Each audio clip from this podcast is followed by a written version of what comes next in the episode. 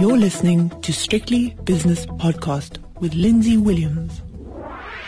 The JSE has been illuminated this week by a raft of results from JSE listed companies, and most of them, I have to say, have been quite impressive. With me now to cherry pick the results that he thinks were standout is Graeme Korner from Korner Perspective in Johannesburg. Graeme, it has been a busy week, hasn't it? And it's almost like reaffirming the SA Inc. story.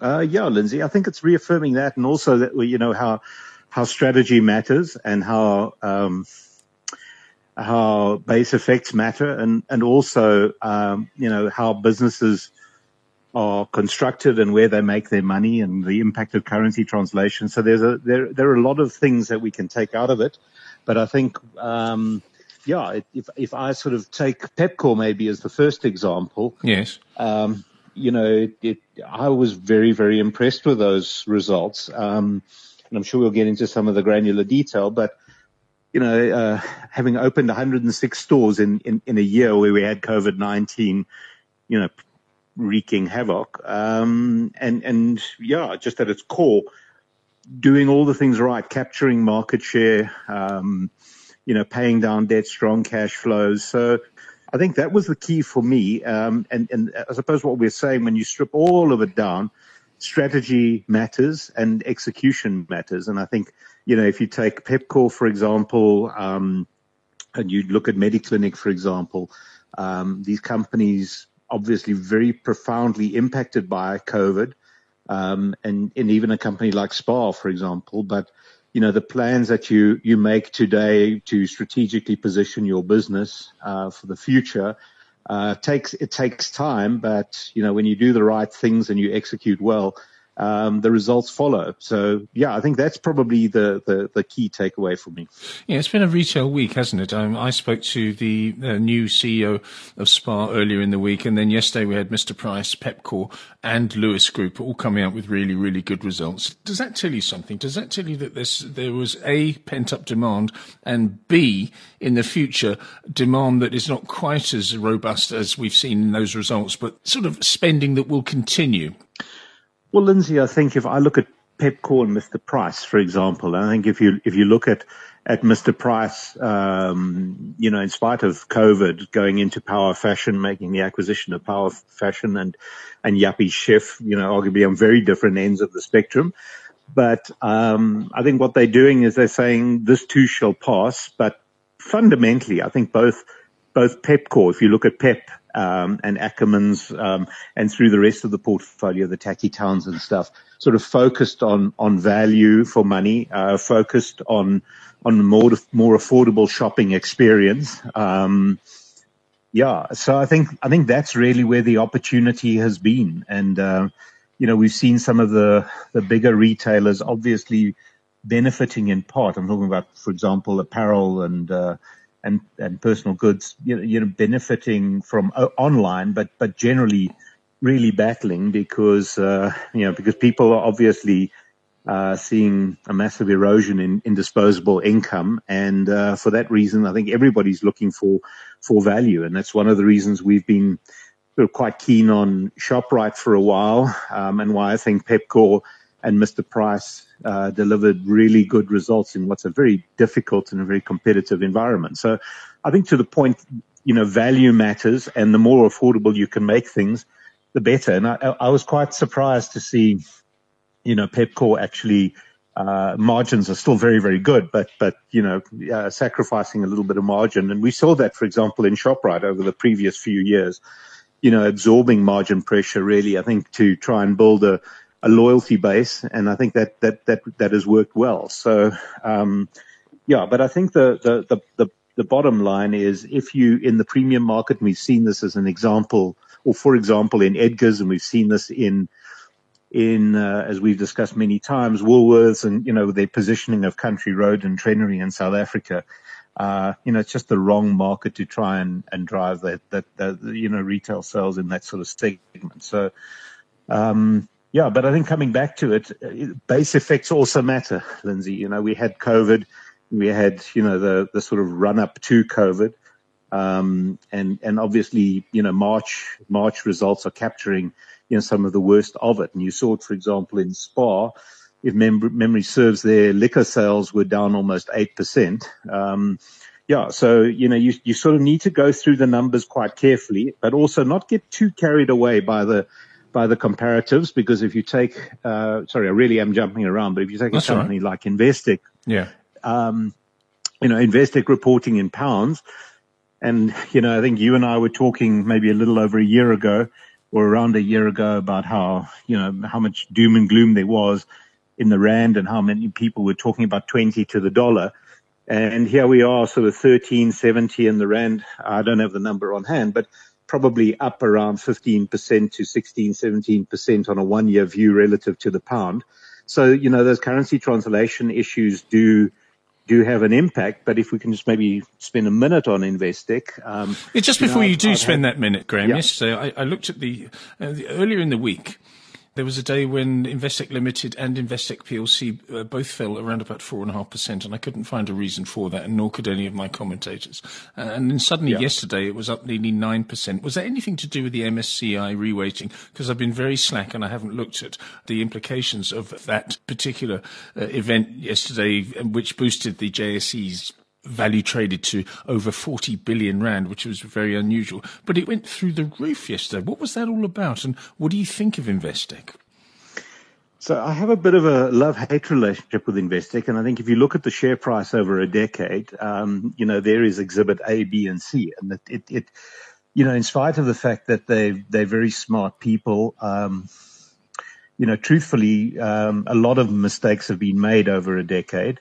Um, I think the the splitting of Ninety One and, and Investec was a, a, strategy to try and um, unlock some value, and I think that was successful, and it will be increasingly successful. But um, I think in many ways, Investec have at an operational level, you know, made some mistakes, and you know they they ran into the burning building that was Kensington, and you know have opened offices around the world and subsequently shut them down. You know, have become big holders of, of golf course developments. And so, you know, they've had their fair share. And I think it's, it's because the culture is, you know, in my, I, I sort of see Investec in many ways like the Goldman Sachs of South Africa. And, um, you know, but I think it's, it, it, it's looking to me, if I take Investec uh, and, and remove Ninety One for it, I think Investec is, is better placed now I think it's it's it's grown up in a way. Um, of course, the wealth and investment business is an important one, but specialist banking is still very much the engine room in, in terms of, of, of earnings. But I think it, it, it is a better business today than it has been for a long time. You know, I think the the CET capital equity ratio, first tier, uh, is is over 11%. That's looking um, looking quite good. So on, on most of the metrics, it, it looked very, very good. Um, you know, inflows, I think the, the discretionary inflows into wealth and investment in, in SA was, was a little over 7 billion rand. I think record assets under management in the UK. Um, you know, the credit loss ratio I thought was quite surprising. So, uh, you know, if you say earnings down 9.9% in pounds, there's some currency translation benefits, but uh, that's a lot better than we've seen out of the rest of the South African banks. If you look at most of them, you're probably talking down a third to 50%, you know, into the year to December, which probably captured some, some, you know, a little bit more negativity. But um, what I'm saying is, I think it's looking like a better business.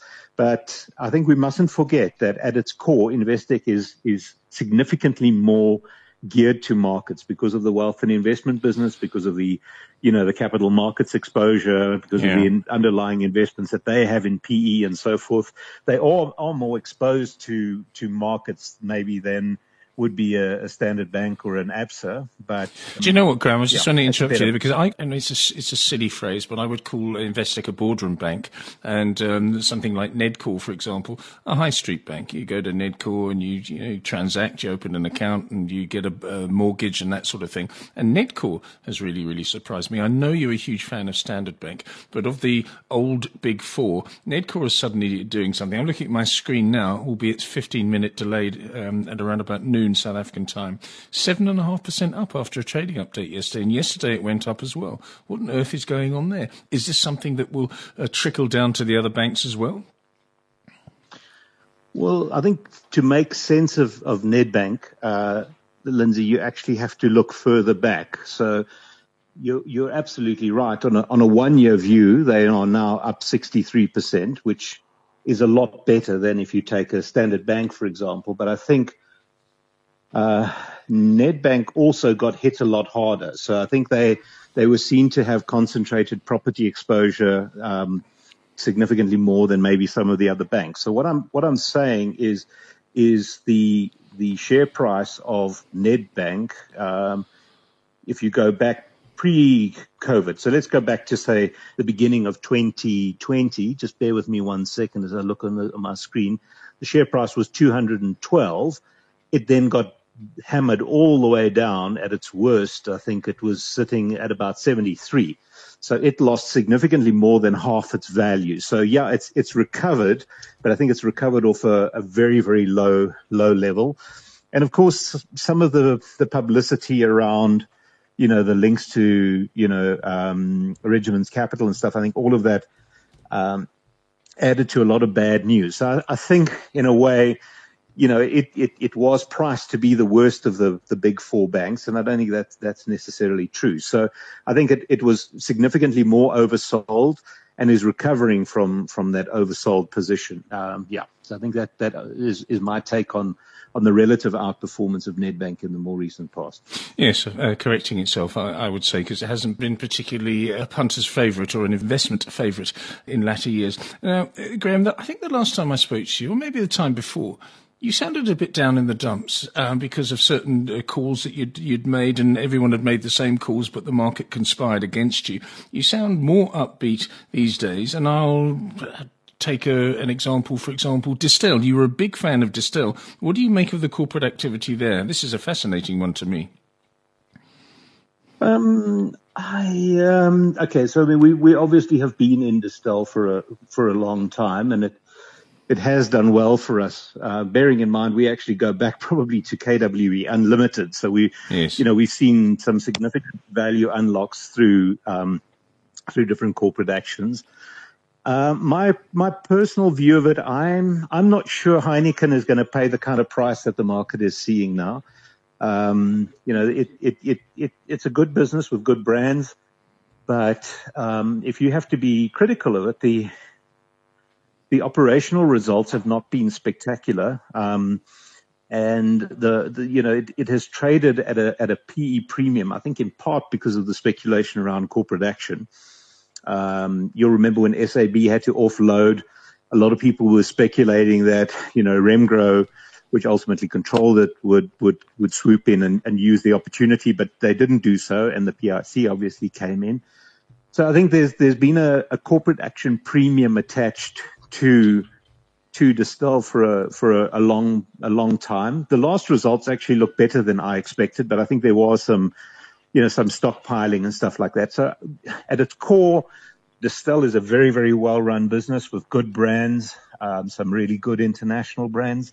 I always say, you know, in the good years you make a wee bit of money out of your wine wine businesses, but you know more often than not you you you, you know it's not really a money generator. Although I think Distell has done well. They moved to, you know, let's call them cheap and nasty, you know, the Four Cousins and the, the you know, the more popular wines. Um, but I think at, it, at its core, the, the corporate action premium is excessive. Personally, I would be surprised to see Heineken take it out at these sort of levels because as good as it is, um, I, I, I, don't think it gives you an awfully big, um, uh, footprint um, other than in, in South Africa. And maybe Heineken could probably create that themselves with less money, almost like the argument I was having about AB InBev way back when in buying um, SAB. So, so I think it's it, it's interesting, but I suppose it's an extension of the theme.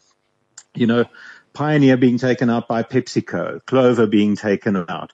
So often, you know, money is cheap around the world. South Africa, uh, many South Africans have got a very dim view on on the future because of the, you know, uh, some of the own goals we've scored. But other others, foreigners, and particularly, I think, increasingly the private equity guys, uh, are seeing opportunities. So I, th- I think um, coming back to the, um, I don't know if I was down in the dumps. Maybe my medication is right now, but um, I think I think what we're seeing is is companies that we've we've been patient with for a long time, like Argent or York Timbers, you know, or Grand Parade, you know, really kicking into gear nicely. So um, that has been very gratifying. If you just take a company like Argent, which um, you know has more than doubled over the last year, you know everything we thought was going to happen has actually happened, and and that that register getting tighter and tighter through the combination of buybacks and strong hands,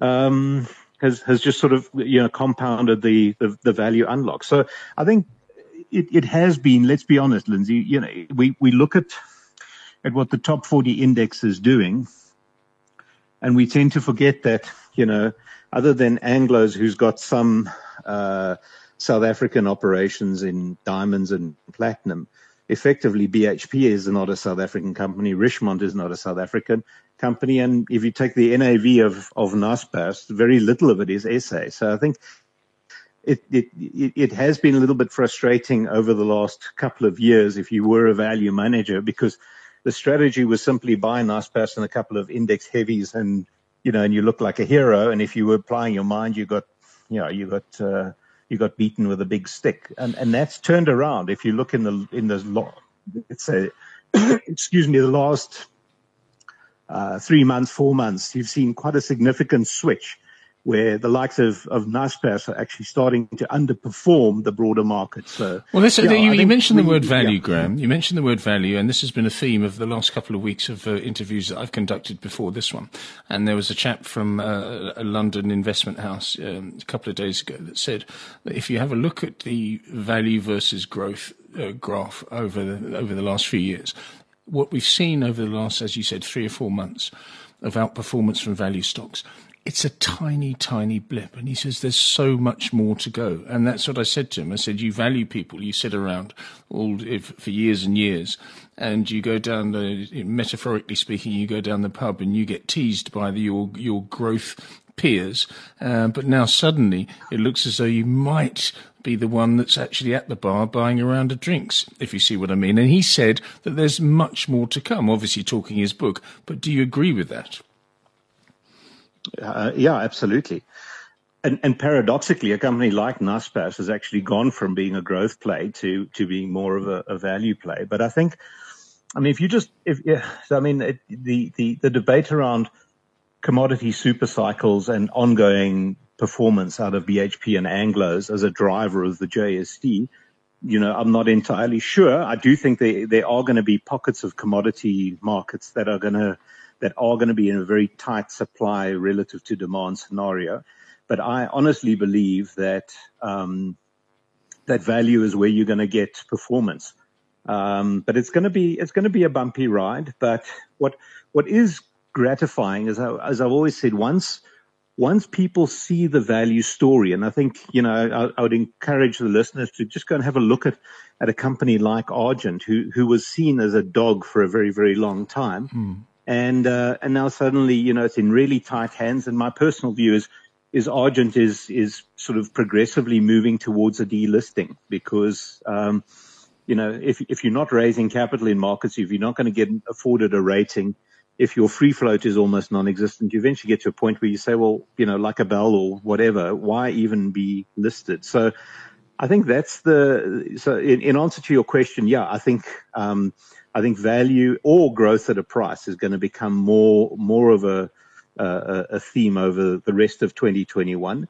And although you know some growth counters, like maybe certain parts of tech, will continue to do well, I think they the the the the the, the broader market, if I take the Russell 2000, I think the Russell is going to significantly outperform the S&P in, in the US. And I would argue value counters will definitely do better than growth in SA, especially because truthfully, there's not a hell of a lot of growth. Um, you know, so, and, and we don't truthfully have a lot of growth sectors. So yeah, I think that, that value, and, and, and the beauty is if, if you, if you get it wrong or if the markets get it wrong and the tide goes out, um, you have a shield in value stocks that you don't have when you're buying momentum. Um, and I think that's what we always like. So when we buy things, sounds a little bit negative, um, but you sort of always say, okay, well, if it goes wrong and you have to wind this company up, what do we think we're likely to get for it?